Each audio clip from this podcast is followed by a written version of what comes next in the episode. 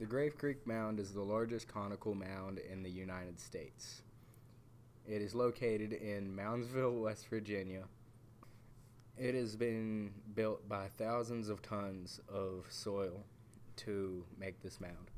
It has different chambers in the mound from the top to the bottom for people to be buried in. Um, it had there have been people that have been found in this mound that have been over seven feet tall, which is extremely tall for this uh.